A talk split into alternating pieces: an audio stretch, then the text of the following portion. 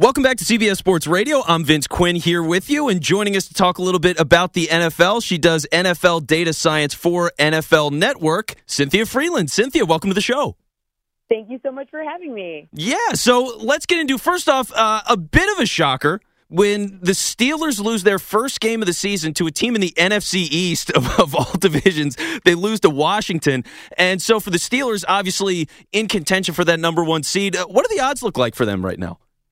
So right now, I actually have the Kansas City Chiefs with better odds of getting that first seed, and that's especially important this year because remember, now that we have a different playoff format, the number one seed is the only team in each division that's or in each conference that's going to get a bye. So that's an interesting dynamic, and the Chiefs have just a little bit of an easier schedule.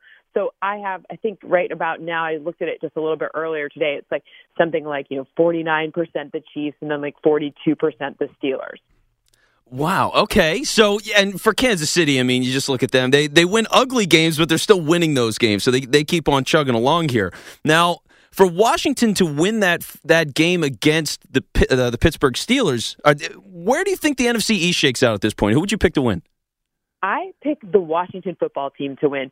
Couple of reasons. There's a really good dynamic between. Okay. So I will say Antonio Gibson not playing does make this a little bit shakier, but their ability to use short passes on the offense, so mimicking the run game, so they're efficient to be, eh, you know, uh, ability to be efficient in the run game and using short passes, along with that defensive front that's just nasty. That's a really good winning formula formula for success. So the interesting part was I didn't have the Giants obviously scheduled to beat the, the Seattle Seahawks, nor did I have Washington yeah slated to beat the Steelers. So it's really going to come down to it's obviously between those two. And it's really going to come down to who's healthier. And my only concern and my only reason why the Giants kind of get edged out is because their O line has allowed their quarterback, and I say that because it's both quarterbacks included in this, to be under pressure more than any other O line in the NFL. And that just means more opportunities for turnovers and takeaways from opposing defenses. So for me, that's why Washington gets just a slight edge.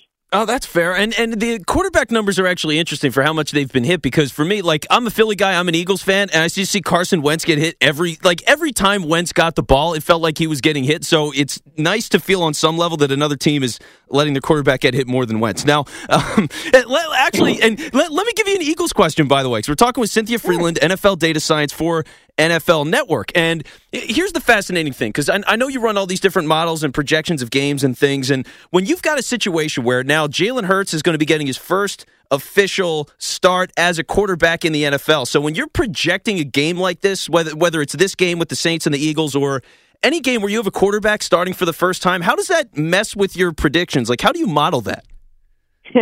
um, carefully. So it's interesting when you look to see because obviously college data is really all you have. I mean, now you have one game of data, right? So college data and then projections from past people. This year you don't even have preseason data to be able to add to some of those reps. But you do have things that you've seen from Doug Pederson and the offensive staff for the Eagles, like things they like to run and schemes that they are are well versed at doing and that they go to quite often. So what you can do is, and you you the way that I model is to look for historical comparisons to what we might see in this matchup. So you look to see what is Doug Pederson's history of play calling, what is the offensive staff at, for the Eagles, what's their history of play calling when you're facing a defense like the Saints, aka a really good defense, yeah. a defense that brings a lot of pressure, a defense that's great at stopping the run. What are the things that they like to do? And I would imagine it's going to be a number of different use cases, creative use cases for the different running backs, shorter games, leveraging their tight ends who are great. Those are the type of things you've seen Doug Pederson do in the past with Carson Wentz.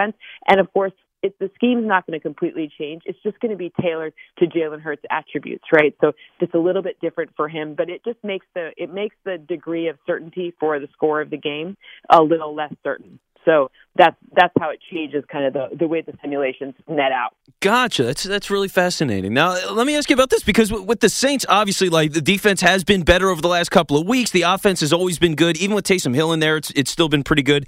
So when you're looking at the NFC, because you look at the AFC and a lot of people just figure it's going to be the Chiefs one way or another. Like, just your in your opinion, who do you think comes out of the NFC right now?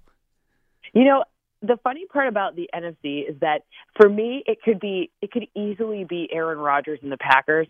I think the Saints are kind of like the layup choice, if you will. But I think that there's something about the Packers this season, and we've seen them be, play some bad football too. But I think that their ability to kind of hang in there and come back after some confounding losses is going to be one of those things where the Packers are going to be really annoying to whomever comes out of the, into the playoffs, no matter what. So it could easily be the Packers for me. I thought maybe the Seahawks were going to, you know, the beginning of the season. I my, my preseason Super Bowl pick. It's kind of a lame one, but it was Saints and Chiefs, and that's what I had because this year continuity was something that my I, I projected to be more important. So mm-hmm. teams that have played more together, teams that had like longer standing quarterbacks, or in the case of Patrick Mahomes, really special quarterbacks that had enough of a snap count with others, and play callers who've had a million play calls that they've done. Right. So these are all attributes that I thought would be even more important this season, especially to get off to that early lead. And I think Mike Tomlin like helped prove that correct.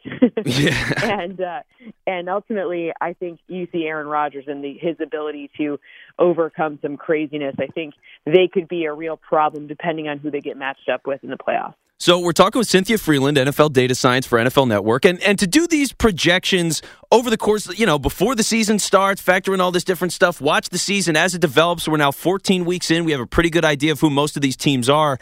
Is there any team that's really surprised you this year, either positively or negatively, based on what you thought was going to happen before the season? You know, I think that on the well, I'm going to go with one negative one first. Let's get the bad out of the way. Okay. The bad out of the way first. I was a little surprised to see the Titans not be able to come up with some more interesting things on offense because part of what they were doing last season wasn't just relying on Derrick Henry. Now, let me be clear, clear they definitely relied on Derrick Henry, but the offensive shift, so the O line shift, the creative use of tight ends, heavy sets, mixing it up with not so heavy sets, but then doing the same play, running the same play to keep defenses off balance. That was really the key to their offense last year. And now remember, the problem this year is really their defense, and their defense is giving up a bunch of yards through the air. Their defense is not the Titans defense you think of when you think of Mike Vrabel and you think of the Patriots and his past, the, the lineage there, right? But so it's it's an interesting thing because if you're going to play the kind of offense that they're playing this season, which is far less risky and and more uh, uh, offense built to play from a, with a lead, not come from behind, mm-hmm. then the defense needs to step up. So I was a little I'm a little confounded by Tennessee, but on the other hand, I really like what I'm seeing out of Miami Dolphins. They're so interesting. Their corners, they really invested in the in the off season. You know, obviously, you know, bringing in Byron Jones from the Cowboys, and then they got Xavier Howard back, uh, you know, in the early in the season.